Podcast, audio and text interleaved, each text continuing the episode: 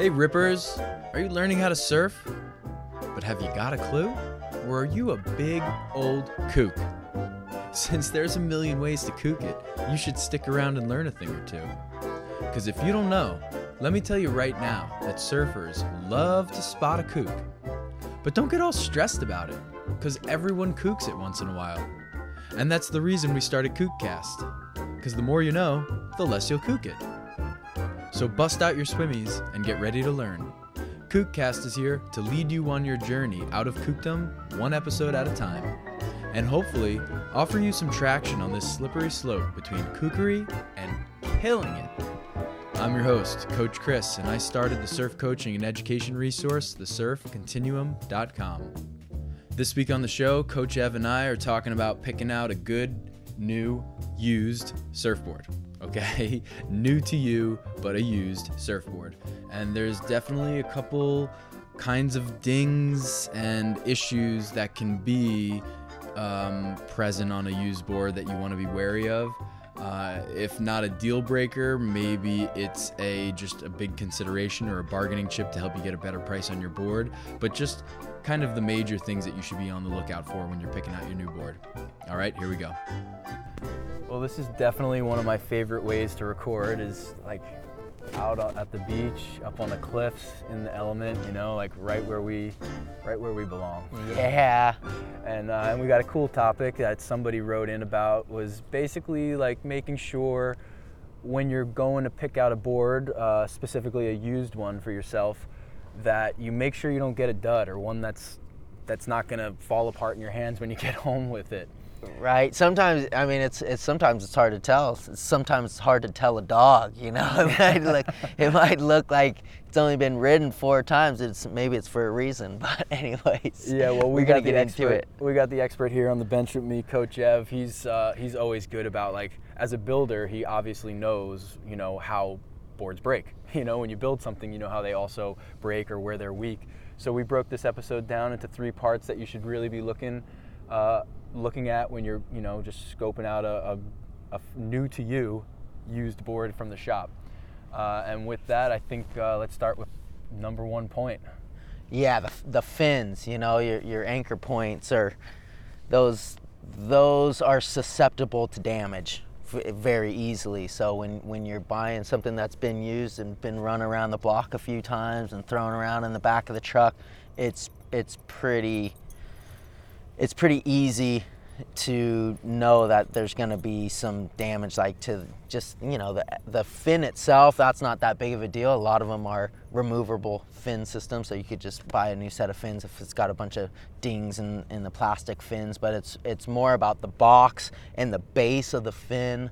Um, first, first go, we'll go over the glassed-on fins. You know, mm-hmm, like mm-hmm. you can you can pretty much tell if there's stress cracks, if you can see any, like, you know, when there's a ding, the fiberglass kind of like gets white and like gets a little air in it. So it mm. does, it's not perfectly clear anymore. So there, there's your t- tall tale sign, like it's been, ru- you know, ruptured or or fractured the glass. Mm-hmm. You look, you look for that. So uh, you can always just grab the fin. Not not crazy. Don't go yanking it back and forth and rip it off the board right there in the in Make the your shop. Own ding.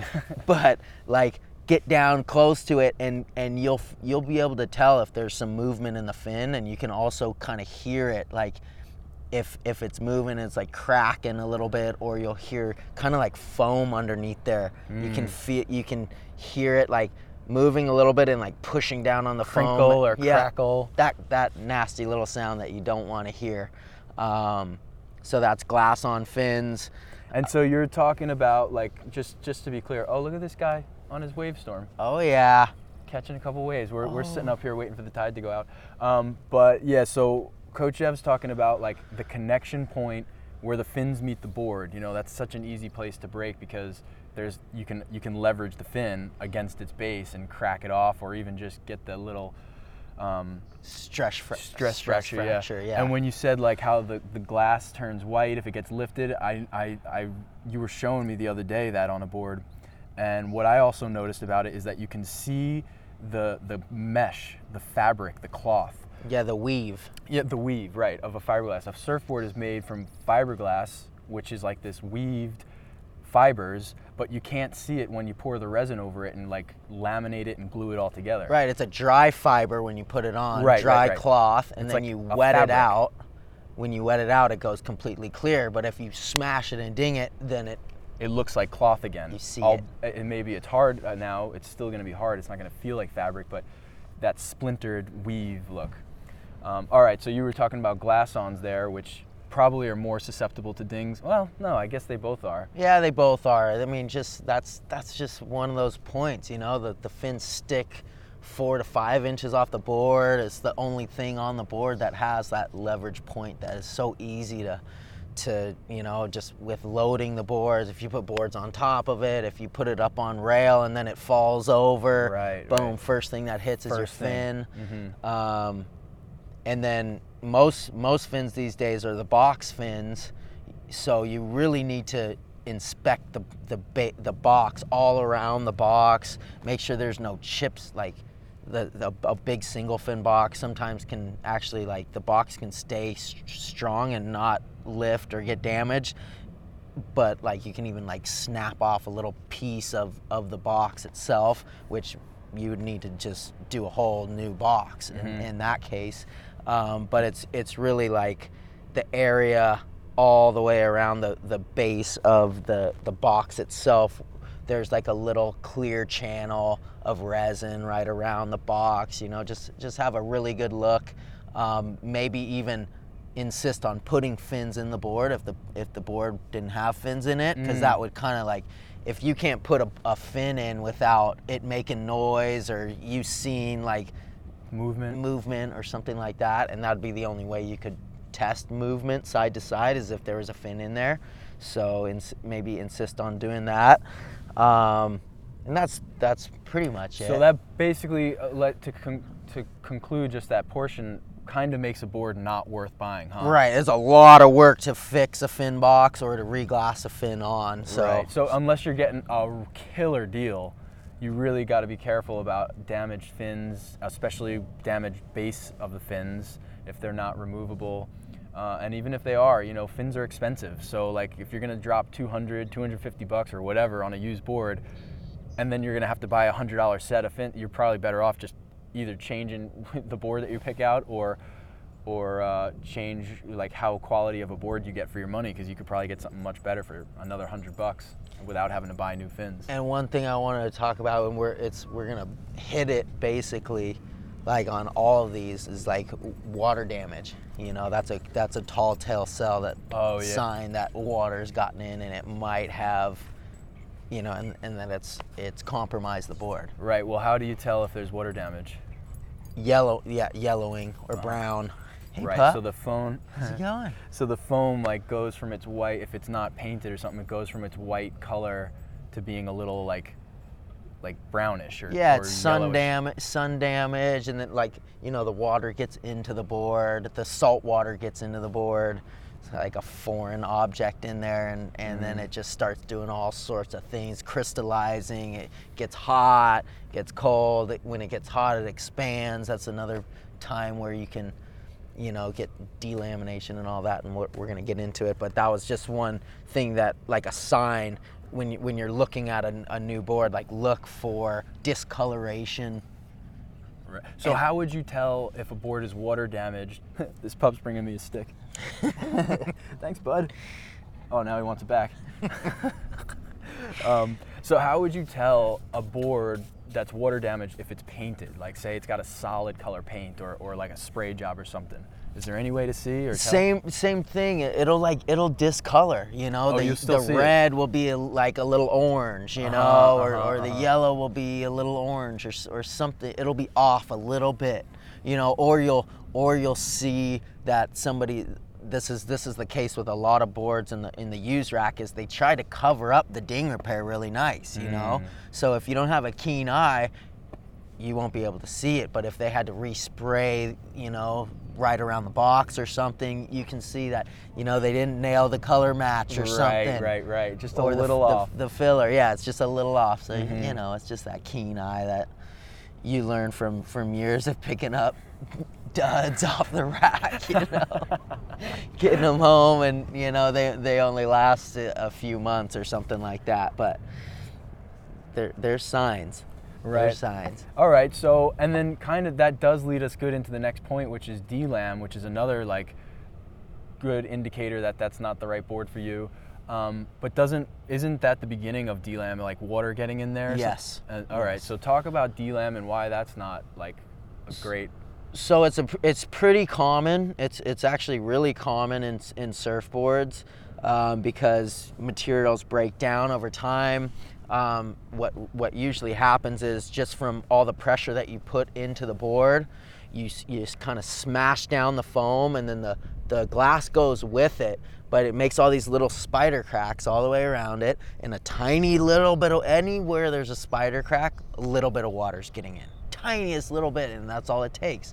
So then a little bit of water gets in there, and then you leave the board in the car and it gets hot, and that little bit of salt water that got in there in the crystallization, it starts pulling apart the glass from the foam, mm-hmm. and then the heat comes in and it just pops up and makes a big old bubble, and then you have that mushy, soft deck, weird feeling under your feet that just is not ideal. And then the integrity, the actual, the strength of the board, like if you're thinking about it laterally flexing, um, is is truly compromised. Right, and so that's another deal breaker.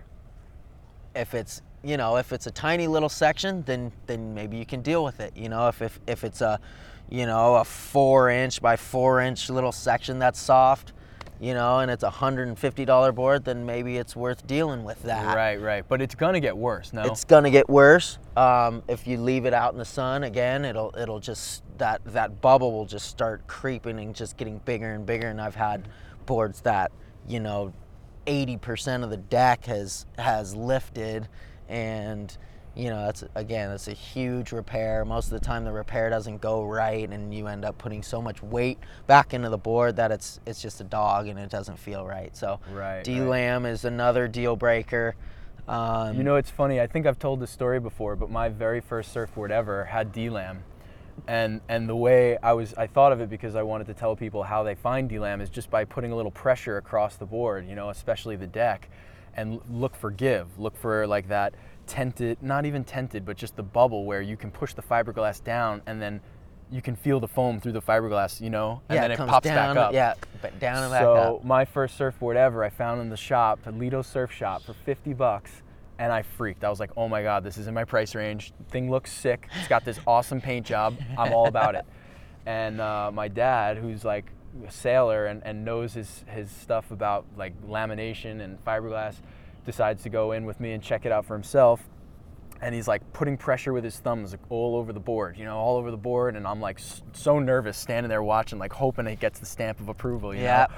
And I'm like, oh, come on, it's it's good, right? It's good, it's good. And finally he gets the tail, and he finds D-LAM, and I see his face, like just, uh, uh, he's not happy about that. Yeah. And I was like, no, come on, come on. Lucky for me, he knows what he's doing with fiberglass, and he was like, all right, I think we can fix it. And uh, we took it home, and we had to cut out that section of the glass and re-glass it so that the, the new glass stuck to the foam. Right. And there it was, my first board, but it had D-LAM on the tail, and my dad found it, and he didn't like it. Yeah, it's, it's, it's the death nail. For sure, in a surfboard, it's gonna go down if it has D-LAM. Um, so, all right, is that all about D-LAM? Uh, I think so, for right? the most part. And like, then, uh, what's the last deal breaker? Would you say, in in like picking out that new new used board, new to you? Okay, so yeah, this is actually probably the worst one. Is like a buckle or a crease, or actually just a broken in two board that was put back together. A lot of times ding repair guys are really good, and they and they can hi- hide it from, you know, your you, somebody who doesn't really know what they're looking for. A lot of the times they'll do like match the color perfectly, and maybe the stringer didn't get messed up, and so it looks, you know, like you're looking at the stringer line and that looks all good.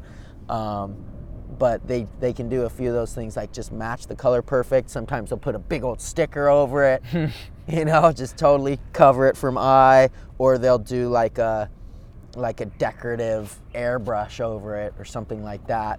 Um, one one thing that'll give it away is like just the, the weight of the board. If you pick up a, you know, a, let's just say an eight foot board, you know, there's there's a weight that you kind of know around the range. You know, if it mm-hmm. feels like a big old piece of lead weight, you know, then that's a tall tale sign that there's been some major some major repairs on this board, and it's it's it's not what it used to be. Mm-hmm. Not even mm-hmm. close to what it used to be. So keep your eye out. Some of those places like that you'd really look for that is is the nose area. You know, people bury bury the nose into the sand and snap the nose off, and it's it's pretty easy to get it back on there. But again, it can add like excess weight and make the, you know, throw off the weight of the board.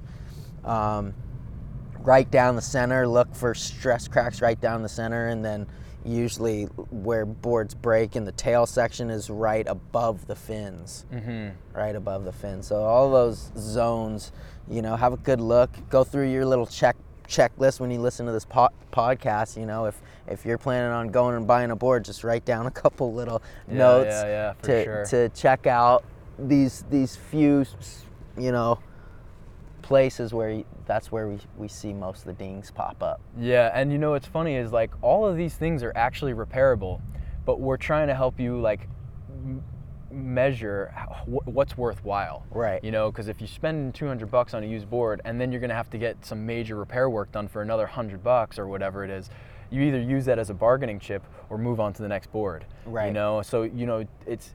I've I've been saying deal breaker. Maybe it's not a deal breaker, but it's just a very significant point that you should take note of, and and your decision making process. Right, like it, it might have to go straight to the ding repair doctor or whatever, right from the rack, you know. But just just make sure you factor that into the price, you know, and and definitely ask for a discounted price if there's ma- uh, a major ding or something on the board that might be easy to fix, like say a rail, just a rail ding.